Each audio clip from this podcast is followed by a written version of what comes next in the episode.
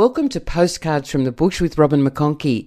It's a podcast about the nuts and bolts of life in rural Australia the good, the bad, and the beautiful.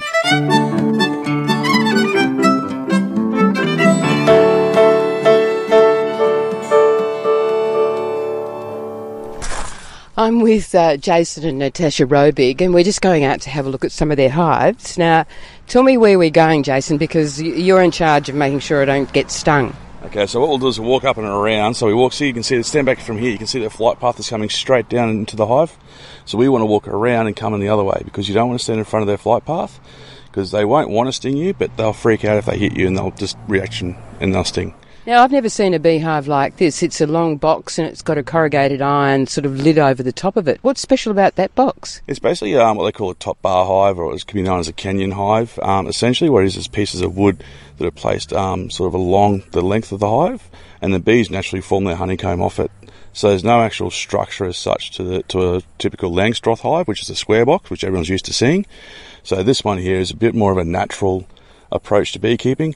It's not a conventional way we keep bees because to extract the honey, it's rather difficult to maintain the, the comb and then replace it back into the hive. Why do you do it then? Uh, it's just a nice hands-on way. It's something different. It challenges our skill set, and we learn something new.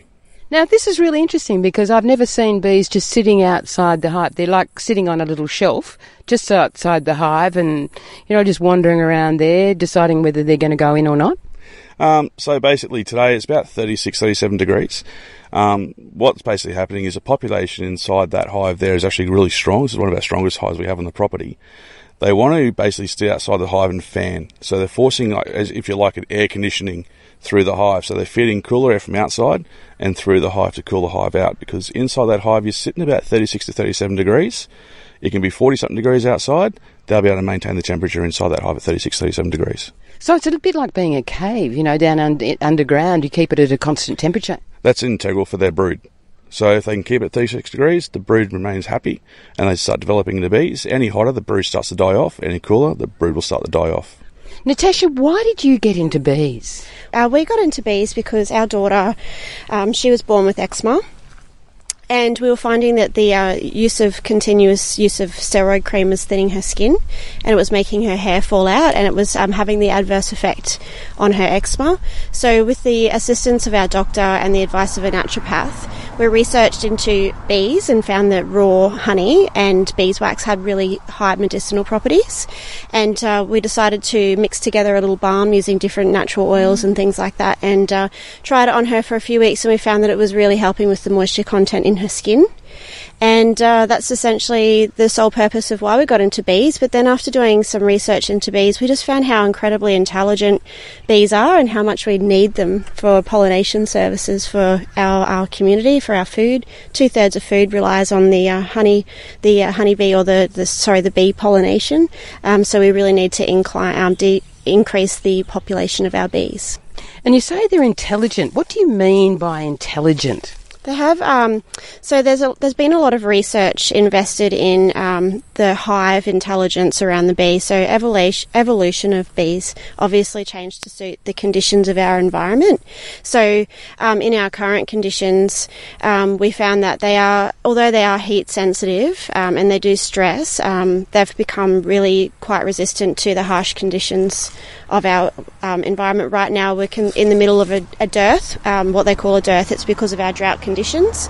So there's not a lot of flora for them to forage from, but they're still making it work um, for their family and to grow their brood. And that's why it's really important that we don't take too much honey from them, if any at all. Um, if they don't have any to give, we simply don't take them. So this is what you mean by ethical beekeeping. It's um, about being kind to the bees. Absolutely, ethical and sustainable beekeeping means our bees come first. The health of our bees absolutely essentially come first. So we like to maintain their hive um, in the middle of winter when they most need their honey. We don't touch them, but we still maintain them to ensure that there's no um, disease. So this is disease prevention and maintenance. Um, and if we do find that they have excess honey, we would hate for them to drown and be suffocated in too much of their own honey. So we help free them up by swapping out some of their frames and putting in fresh frames for them to make more more room in their hives. You're listening to Postcards from the Bush with Robin McConchie. Life on the land can be tough, but the people who live there choose to live where they live. And there is a sense of community you won't find in the city.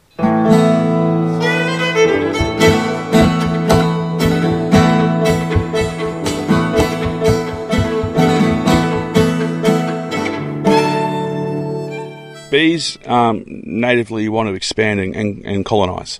So when the hive gets to critical mass, they'll create a new queen cell. And they literally, if you like, go one, two, one, two, one, two. Everyone got one, raise your hand, we're leaving. So they'll basically swarm off with the queen and they'll cluster on trees, on the ground, wherever the queen rests. The bees will ball up around her to protect her because she is the hive. If she passes away, they'll, they'll die out. So we get the calls in the community. So rather than go out and exterminate them, spray them, ethical. You don't use Aerogard. No, God, no, no. We um, so we offer a free service. We'll go out and pretty much rehome them into a box. Uh, we'll then bring them back to a quarantine yard to make sure they're not carrying disease. We'll monitor them for about four to six weeks and basically keep them segregated. And then once we're happy with their health, we'll then integrate them into an apiary site. Um, and then again, like I, I, said to, to the people we provide this service to, we merely provide them a box to live in. They choose to live there. So we've got to make sure they're happy. If they're not happy, we won't be able to keep them. How do you get them into the box? Because you hear about bees being caught in people's roofs or in their water meter or somewhere else. They, they like it there. They don't want to move into your box. Well, when, when they're a swarm, they, they haven't actually called anything home yet. So they're looking for a home. So basically, when you see a bee swarm, it looks like a football or a soccer ball. They're stuck to a side of a tree generally.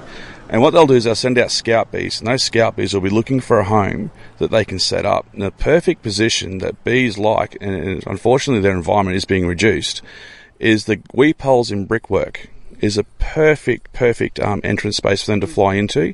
They go into the cavity of your of your home between the gyprock and, and the brick or the double brick veneer, which, whichever way you have and they love it. That's perfect. It's a perfect space for them. It's insulated, so they're not having to worry about heat. It's protected from predators. It's just an ideal environment. So basically, that scout bee will then go back to the main swarm and communicate through a bee dance or a bee waggle, and they'll pretty much say, "All right, we're going to fly 400 meters left, turn right at the stop sign." That's going to be our new home. They communicate to the, to the swarm, and then pretty much with the queen take off, and they'll make their way home into the wall. How do you make your box that preferred option? we don't unfortunately really give them a choice. um, so when they're a swarm, um, we'll basically go up to there and they're fairly docile. Their main priority is to keep the queen safe and preserve their energy stores. So we'll go up to a, the branch of the box below it. It'll have um, uh, generally we'll have what we call stickies. So that's a, a, frame that we've extracted honey from, but still got honey scent on it. We'll go to one of our healthy hives and grab a frame of brood, and we'll put that inside the box, and we literally shake them into the box, and they just literally just drop into it. Now, the maternal instinct, I guess, if you want to call it that, for the bee is as soon as they smell brood or sense brood in that box, they will generally 99% of the time not leave that box once they're in. How do you make sure the queen's in there? It's a hard thing to do. You can actually sit there and watch them or but essentially the best way of doing it is when you shake them into the box. You don't all get them all in there, but after about 10 minutes, you'll see what they call, or what we refer to as the bee march. They will scent her and they'll start walking into the hive. Um, and it's essentially wherever she is, they will follow. Jason, this is a native beehive. Yep. Now, they, these are TCBs. Where did you get them? Um, this is a, a, call we had from someone who follows us in our, in our journey on, on Facebook. Um, she called out to us saying they had a native um, hive in their water meter box uh, where they work, and their um, employer was actually looking at flushing them out with water. She basically gave us a call and said we'd be interested, so we went out and uh, rescued them from the water meter box, uh, and then we've basically homed them inside a, a native box here and uh, basically um, they'll live here now. Like we will basically look after them, maintain them, and also form part of our education framework for people who are anaphylactic against the European bees, so they can still learn about bees, still be interactive with bees. So they're not. It's all inclusive. Um, Tash is really focusing on being all inclusive. So there's no barriers to, to beekeeping. So just because you're allergic to bees doesn't mean you still can't learn about them. You can keep natives. They're absolutely harmless. Then they uh, they produce about maybe half a kilo of honey a year. Okay, compared with how much do a European bee produce? on a good serious flow year, you produce out of a strong hive anywhere up to 150, 200 kilos. How do you extract the honey from native hive? Okay, so in that box there, the, the larger bottom box, I guess you can call it, is where the hive proper is going to live. So that's where all their brood is, is um, basically kept. In that top box is where they'll pretty much store all their honey stores.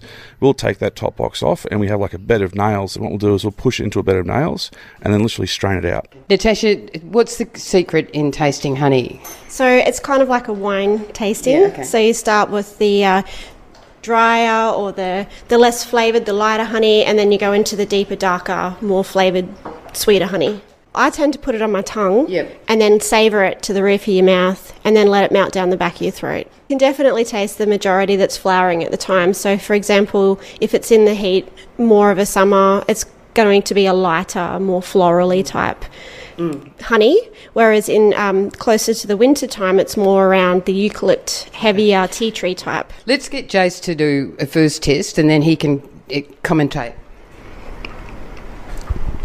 So that's the native honey. Now, for me, it's a lot sweeter. Um, it's got more of a, it's hard to explain for my taste, but a bit of a citrusy taste to it. Um, definitely a lot lighter than conventional native bee honey. Ah, sorry, uh, European honey. Um, some would say it's an acquired taste. Uh, it's not this this sweetness that you get through your typical European bee. No, so I just, I um, put it on my tongue. It's sort of, it's sort of really light. It's got, de- definitely got different viscosity to the conventional European honey. That's a very good word, viscosity. And I think it's absolutely delicious. So what's this? What's that thing? That's a strawberry infused creamed honey. Um, we're trying to support the, the strawberry industry, I guess you can call it, when Oh, they had okay. that needle in the strawberry incident. Yeah, and So- you made this. We did. How did you do it? Ah, secrets in the sauce. Um, essentially, what we do is we you can't add too much. Um, Oh, gee, you can, gee, you can really taste the strawberry. yeah, absolutely. And the, the honey itself is sort of a little bit crystallised. yeah, so creamed honey is crystallized Oh, is it? Yeah, yeah. So it's just a really smooth crystal. So What would you use this on? Because it's very powerful. You scones, Okay. pancakes, waffles. Um, I was just eating it out of the jar. You Put on a few kilos, I reckon. No, no, whatever gave you that idea. because we went to the, the strawberry growers, we got all their fruit that they were dispose of. We found another purpose for it. So we went and literally got nearly 200 kilos of strawberry off the growers, partially dehydrated the strawberry, and then worked out a formula of adding it to the honey and creaming it so you got that nice strawberry kick through the honey. Um, and again, it was like our way of supporting the industry, the local industry. Um, and, and Tash and I are very passionate about that. So wherever we can help fellow growers, we will source our products from them versus going to the market and, and buying it and not knowing the history behind the fruit. We're very passionate about paddock to plate. And did you find that people supported the, the strawberry creamed honey? It, yeah, absolutely. It's too, we could not make it quick enough. As soon as we made it and it was set to sell, it was sold. We're, we're getting pre-orders now for next season.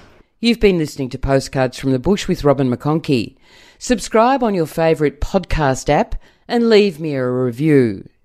Music was composed and presented by Luke Aidney.